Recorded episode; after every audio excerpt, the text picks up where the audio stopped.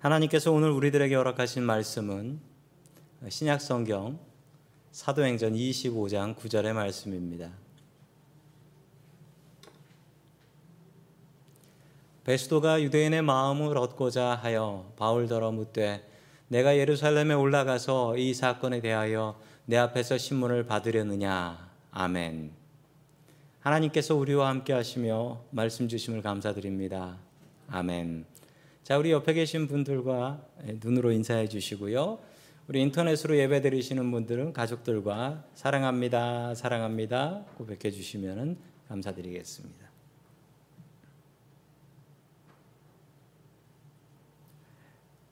어떤 노총각이 하나 있었습니다. 결혼 못한 노총각이 하나 있었는데 슈퍼마켓에 물건을 사러 갔습니다.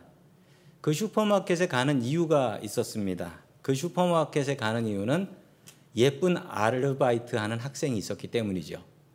그 예쁜 아르바이트 하는 학생 보러 가, 서 물건을 사가지고 꼭 그 아르바이트 하는 그 학생 그 줄에 서가지고 인사하고서 물건을 사곤 했습니다. 그날도 혼자 사니까 작은 물건들, 혼자서 먹는 것들 이렇게 사가지고 계산을 하러 그 여자, 예쁜 여자 아르바이트생 앞에 가서 줄을 섰는데 갑자기 싱긋 웃으면서 그 여자 알바생이 이렇게 묻는 것입니다. 아, 싱글이시죠? 이러더래요. 웃으면서 싱글이시죠. 너무 좋은 거예요. 이 노총각 남자가.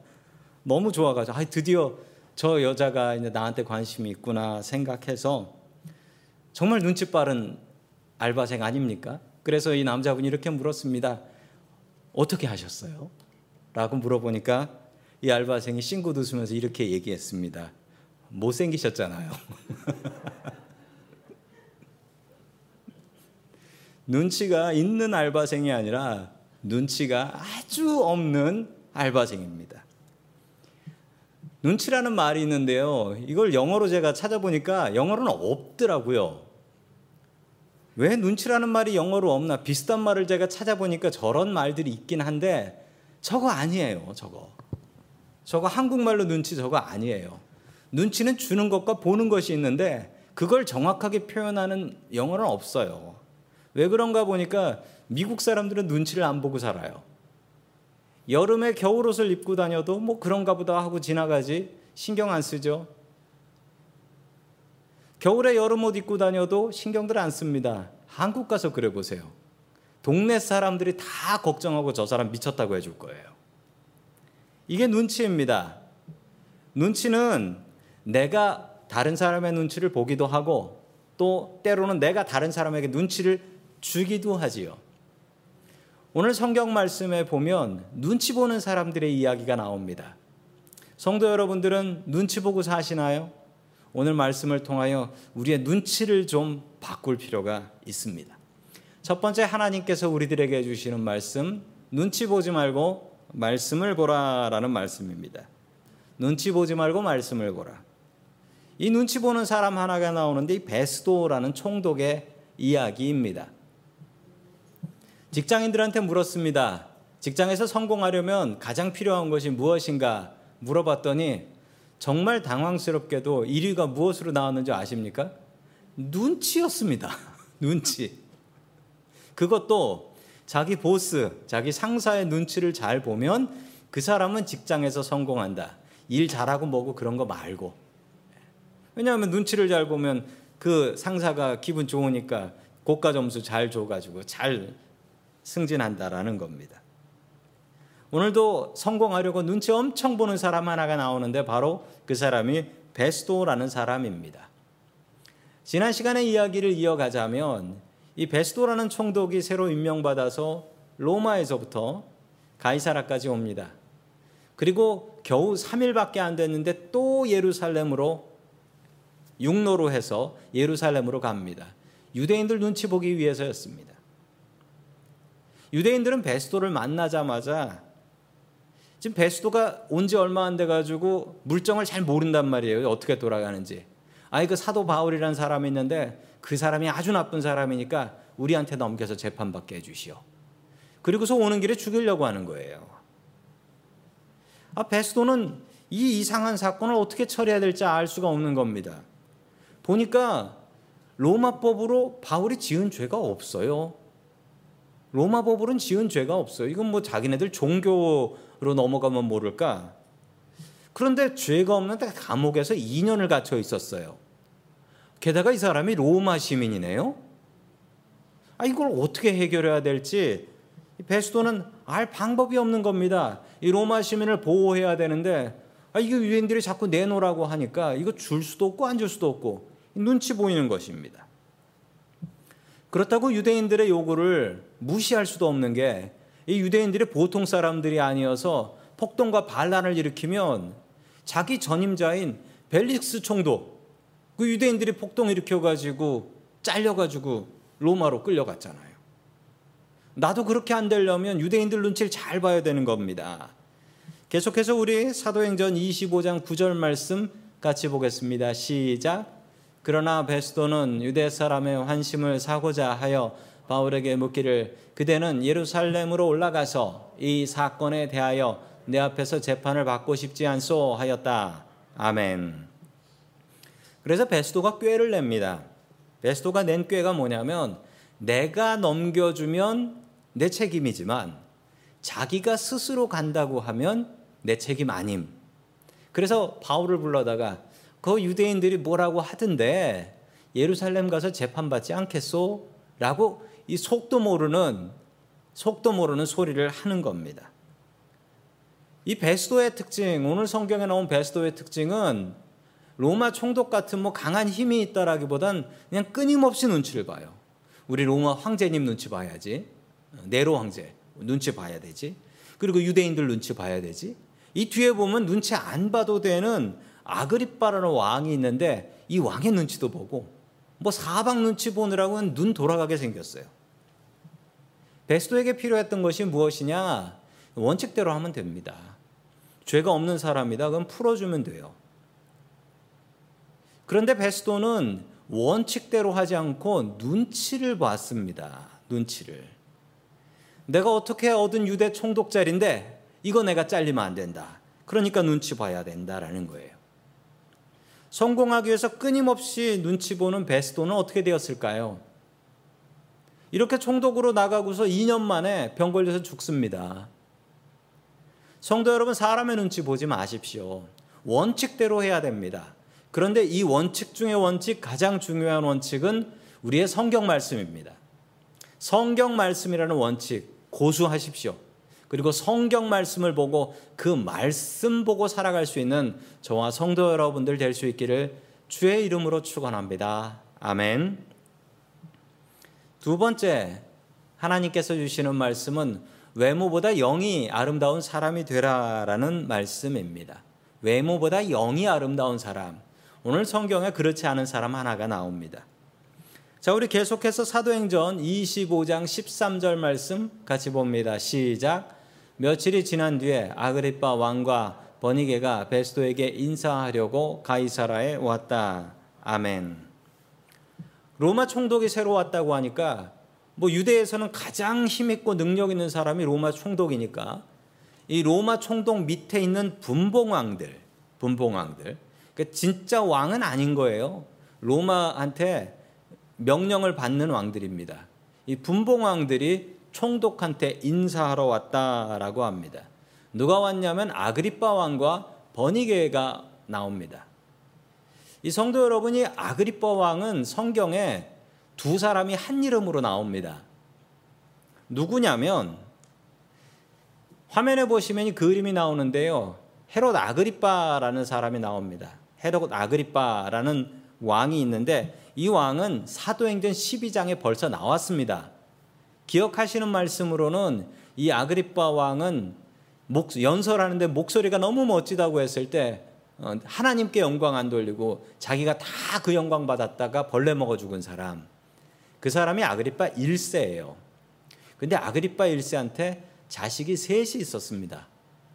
셋이 있었는데 그 중에 첫 번째가 버니게라는 딸이었습니다. 그 다음 둘째가 헤롯 아그리빠라는 아들이었습니다. 그리고 막내가 드루실라라는 여자였는데 드루실라 들어보셨죠? 예, 지난주에 벨릭스 총독한테 자기 남편 버리고 벨릭스 총독한테 결혼했던 그 여자가 바로 드루실라였지요. 그런데 문제가 있었습니다. 저 집안이 결혼에 좀 문제가 있었어요. 그 헤롯 아그리파 2세라는 왕이 있는데 이 왕은 그 갈릴리 북쪽 갈릴리의 작은 동네의 왕이었습니다. 그러니까 진짜 뭐 대단한 왕도 아니었던 것이죠. 자, 저 헤롯 아그리파라는 왕, 헤롯 아그리파 2세인데 저 2세가 누구랑 결혼을 했냐면 자기 누나였던 버니게하고 결혼을 했습니다. 그이 집안이 조금 이상한 집안이에요. 이 버니게가 결혼이 좀 문란했어요. 그래서 유대인들이 헤롯 아그리파 2세하고 버니게를 무척 싫어했습니다. 이 버니게의 결혼을 보면요. 제일 첫 번째로는 마르쿠스라는 남자하고 결혼을 했습니다. 그런데 이 남자가 일찍 죽어요. 그리고 나서 버니게는 누구하고 결혼하냐면 자기 작은 아버지가 있는데 작은 아버지인 칼키스하고 결혼합니다. 그런데 이 작은 아버지도 일찍 죽습니다. 어, 왜 이렇게 남자들이 일찍 죽는지 모르겠어요. 그래서 누구랑 사냐면 그 안 되겠다 싶어서 자기 남동생인 헤롯 아그리파 2세하고 같이 살아요. 그랬더니 유대인들이 욕을 하는 겁니다. 야 어떻게 나라를 잃은 이 나라에 이거 지킬 건 지켜야지 이게 뭐냐 어떻게 누나하고 남동생이 같이 사냐 욕을 하니까 어쩔 수 없다. 이러고 못 살겠구나 싶어서 길리기아 왕인 폴레몬이라는 남자하고 버니가 또 다시 결혼을 합니다. 그런데 결혼해서 살다가 에이 이 사람하고 못 살겠다. 다시 내 남동생에게로 가자. 그래서 아그리파한테 다시 돌아옵니다. 출세하기 위해서 계속 남편을 바꾸는데 이 버니게라는 사람은 아예 다른 사람의 눈치를 안 보는 사람이에요. 사람 신경 안 써요. 그런데 하나님도 신경을 안 써요. 그러다가 정말 대단한 남자, 다섯 번째 남자를 만나는데 그 남자가 누구였냐면 로마의 티투스라는 장군이었습니다. 이 티투스라는 장군을 만나게 돼요. 서기 67년, AD 67년에 유대인들이 큰 반란을 일으켰습니다. 얼마나 큰 반란이었냐면 이 갈릴리에서 시작된 반란이었는데 예루살렘에서도 반란이 일어나서 예루살렘에 주둔하고 있었던 그 최소 천명의 로마 군인들을 모두 다 때려 죽입니다. 모두 다 때려 죽여버렸어요. 그러자 이 폭동을 진압하기 위해서 네로 황제는 티투스라는 장군을 파견을 합니다. 그게 바로 서기 67년, AD 67년에 벌어진 일입니다. 그래서 3년 동안 전쟁을 하는데 이 전쟁을 통해서 AD 70년에 완전히 예루살렘은 무너져 버리고 이스라엘이라는 나라는 지구상에서 지워져 버립니다. 로마는 3개 군단, 3개 군단을 보내서 3년 동안 전쟁을 했습니다. 이렇게 전쟁을 온 티투스 장군은 원래 아내가 있었지만 이혼을 하고 이 전쟁에 와 있는 상태였는데 여기서 운명의 여자를 만나게 됩니다. 그 여자의 이름은 또 버니게입니다. 또 버니게예요. 이 티투스 장군하고 버니게의 나이 차이는 버니게 누나가요. 12살 더 많았어요. 뭐 사진이 남아 있지 않은데 정말 도대체 어떻게 생긴 여자인지 정말 보고 싶어요. 뭐 엄청나게 예뻤다라는 것은 우리가 충분히 상상할 수 있는 일 아니겠습니까? 이 티투스 장군이 크게 될 사람이라는 것을 버니게가 알았습니다. 로마의 장군이니까 대단하기도 하지만 그 당시에 예언자들이 저 티투스 장군이 앞으로 로마의 황제가 될 것이다 라고 예언을 했어요. 그 얘기를 듣고 보니 정말 대단한 사람 같아서 저 티투스 장군을 유혹합니다. 그래서 유혹에 넘어가요. 티투스 장군이 이 버니게를 너무 좋아해가지고 로마에 데리고 갑니다. 장군으로서 이제 로마에 데려가서 우리 결혼하자라고 했습니다. 그랬더니 로마 시민들과 로마 원로원에서 반대를 했어요. 왜냐하면 그쪽 동네에서 왔던 왕비 중에 아주 이상한 여자가 있어서 고생했다라는 거예요. 그 왕비의 이름은 클레오파트라였습니다. 클레오파트라 때문에 너무 고생한 기억이 있고 나라가 힘들어서 그 동네 여자는 안 된다. 그 동네 여자는 안 된다. 그러자 티투스는 버니게에게 내가 원로원을 설득할 테니 잠깐 다시 유대로 가 있으시오라고 했는데 그게 마지막이었고 더 이상 버니게가 누구랑 살았는지 이런 기록은 남아 있지 않습니다. 도대체 왜 버니게하고 결혼한 사람들은 일찍 일찍 죽을까요? 티투스 장군은 그렇게 황제가 되었습니다. 로마 황제의 아내가 될 뻔한 거예요. 그러나 티투스 장군도 3년 만에 병 걸려 죽습니다. 이게 버니게하고 만났던 사람들은 대부분 일찍 일찍 하늘나라로 가셨어요. 다섯 명의 남자와 결혼했고 대부분 일찍 죽습니다. 로마 황제의 아내까지 되려고 했던 도대체 이 사람은 누구일까요? 이 사람이 어떤 사람인지 보여주는 성경 말씀 하나가 나옵니다. 우리 23절의 말씀 같이 봅니다. 시작. 이튿날 아그리빠와 버니게가 위엄을 갖추고 나와서 고급 장교들과 그 도시의 요인들과 함께 신문 장소로 들어갔다. 그리고 베스도의 명령으로 바울을 끌어냈다. 아멘.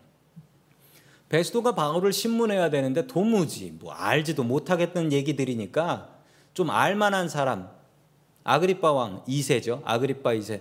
당신 좀 도와주시오.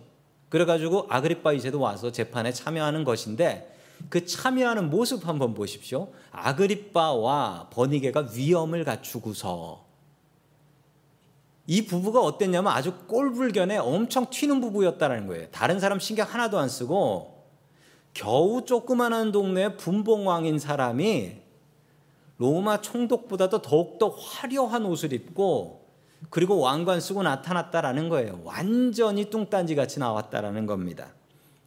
오늘 성경 말씀에 보면 위험을 갖추고라고 나오는데 이 위험을 갖추고라는 말의 원어인 그리스어 헬라어를 살펴보면 이 위험을 갖추다는 말이 우리가 아는 단어더라고요. 뭐냐면 판타지아라는 뜻이에요. 판타지아라는 말입니다. 판타지라는 거죠. 팬시하다는 말이죠. 이 말의 뜻을 보니까 눈길을 끄는 용모, 허식, 과시라는 뜻이 있더라고요. 그러니까 다른 사람들이 봐도 뭐 저 사람은 저런 옷을 입고 왔나? 아이고 대단한 사람처럼 꾸며 입고 왔네. 이 부분은 다른 사람에게 관심 받고 과시하기 위해서 엄청난 치장을 하고 왕관까지 쓰고 나타난 거예요. 로마 황제같이 하고 나타난 겁니다. 그 이유가 무엇이었을까요? 그 이유는 이 부부는 욕먹는 부부였기 때문입니다. 속이 아름다운 사람이 아니었기 때문에 겉을 아름답게 꾸몄다라는 것이죠. 우리는 외모보다 영이 아름다운 사람이 되어야 합니다. 왜냐하면 우리의 외모는 나이가 들면 들수록 더 볼품 없어지지요. 그러므로 우리가 외모에 목숨 걸고 살면 우리는 좌절할 수밖에 없습니다. 영에 우리의 목숨을 걸고 살아야겠지요. 버니게는 반대로 생각했습니다. 나의 외모를 잘 꾸며서 나는 로마 황제의 아내가 될 거야. 전 세계 최강대국의 퍼스트 레이디가 될 거야. 라는 마음을 품고 있었던 것이지요. 두 번째 종류의 사람들입니다. 이 사람들은 다른 사람의 눈치를 보지 않습니다. 그러나 이런 사람들의 특징은 다른 사람에게 눈치를 줍니다. 한국 사람들은 외모를 너무나 소중하게 생각합니다. 성도 여러분, 우리가 목숨 걸고 지켜야 될 것은 우리의 외모가 아니라 우리의 속사람, 우리의 영이 더욱더 아름다운 사람이 되어야 합니다. 성도 여러분들은 이 영을 위해서 더욱더 힘쓰고 애쓰시는 분들이십니까? 나이가 들면 들수록 우리의 외모는 보잘 것 없어집니다.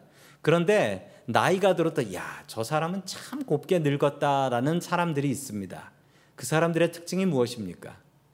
외모는 볼품 없지만 저 사람 참 마음이, 마음 쓰는 게 나이 제대로 먹었네. 저 사람 기도하는 모습이 참 나이 제대로 먹었네. 우리 그렇게 나이 먹어야 되지 않겠습니까? 번이게 같은 허영을 버리십시오. 그리고 우리의 마음과 영을 아름답게 꾸며 나아가는 저와 성도 여러분들 될 수 있기를 주의 이름으로 간절히 축원합니다. 아멘. 세 번째 마지막으로 하나님께서 우리들에게 주시는 말씀은 하나님께 민감하라라는 말씀입니다. 하나님께 민감하라. 이전에 벨릭스 총독은 아주 부패한 사람이었죠.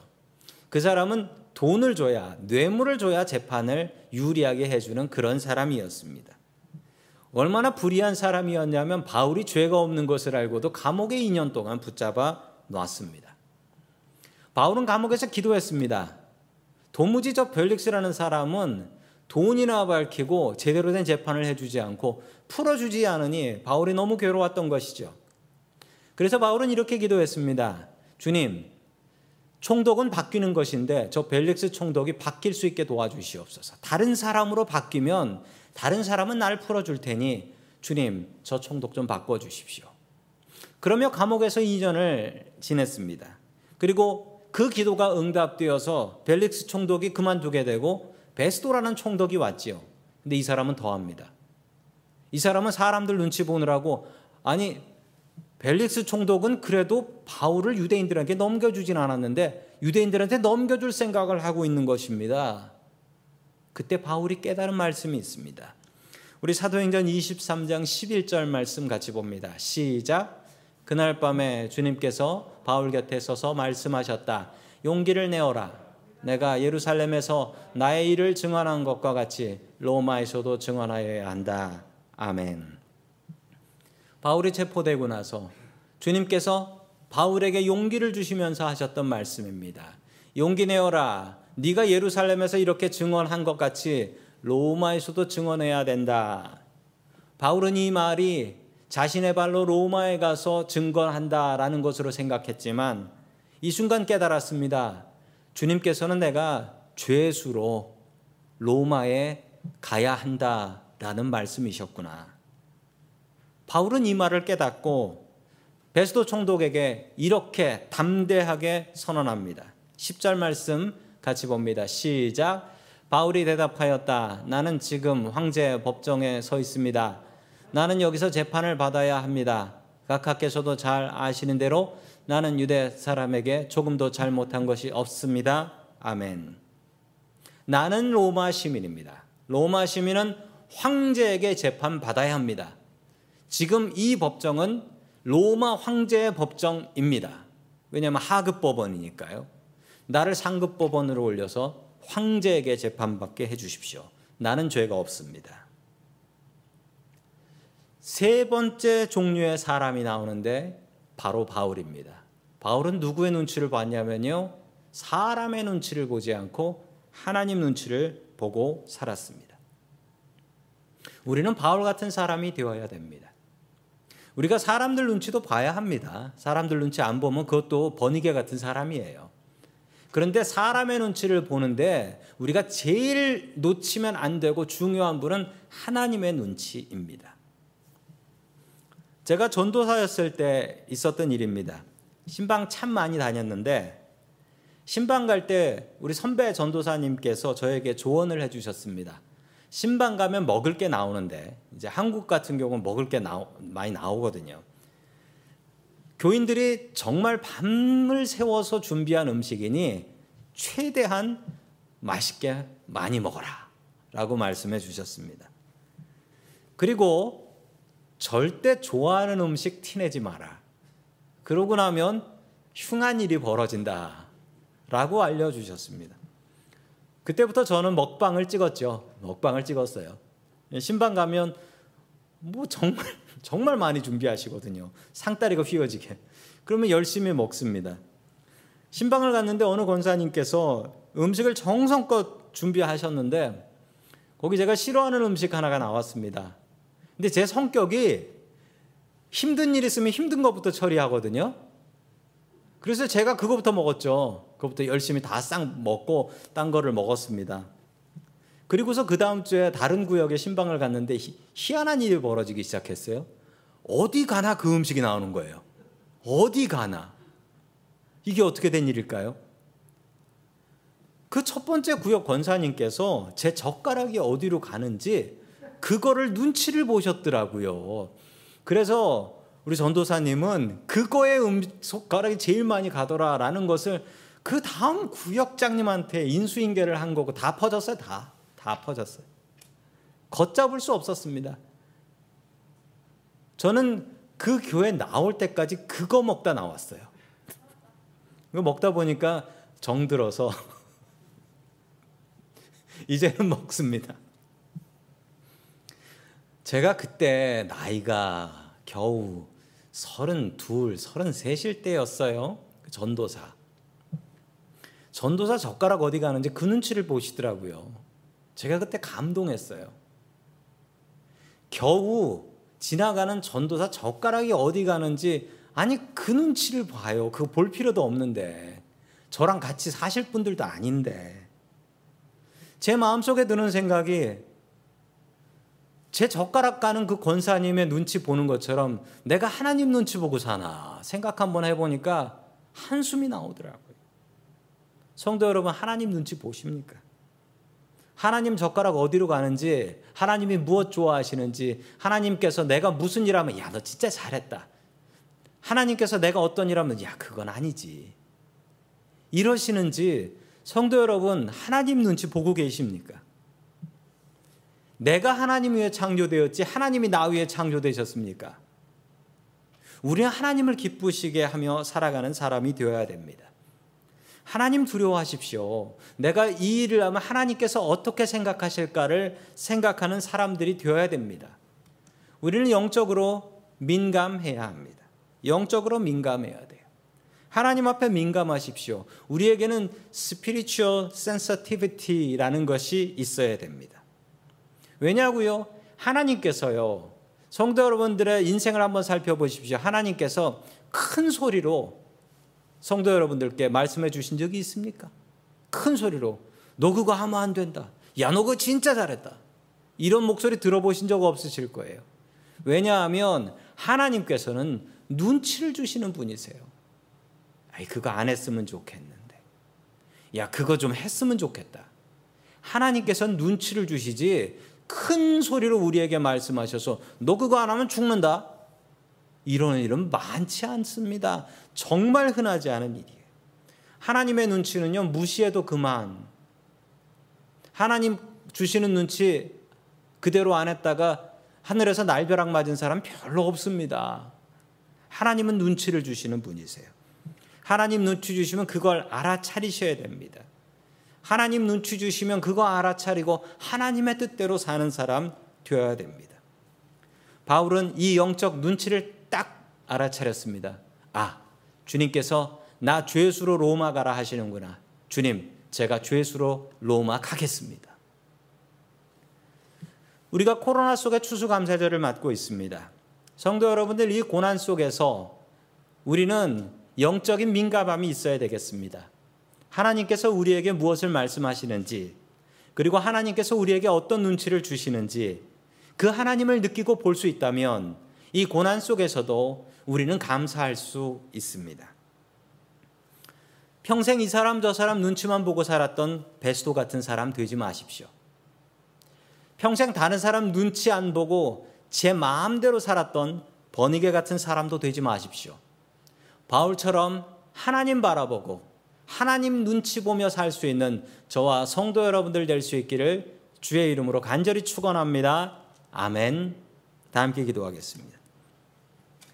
하나님 아버지, 코로나는 고란, 고난 속에서도 우리들을 지키시고 보호해 주시니 감사드립니다. 성공하기 위해서 세상 사람들의 눈치만 보고 살았던 베스도의 모습이 나의 모습임을 깨닫고 회개합니다. 자신의 영을 가꾸기보다 자신의 외모를 바꾸어 세상을 바꾸겠다는 번익의 허영을 버리게 하여 주시옵소서. 부디 사도 바울처럼 하나님의 눈치를 보고 하나님께 민감하게 살 수 있도록 도와주시옵소서. 감사거리를 찾기 힘든 이 감사절에 우리는 주님을 바라보며 감사의 제목들을 찾습니다. 감사함으로 이 고난을 이기게 하여 주옵소서. 우리를 지키시는 예수님의 이름으로 기도드립니다. 아멘.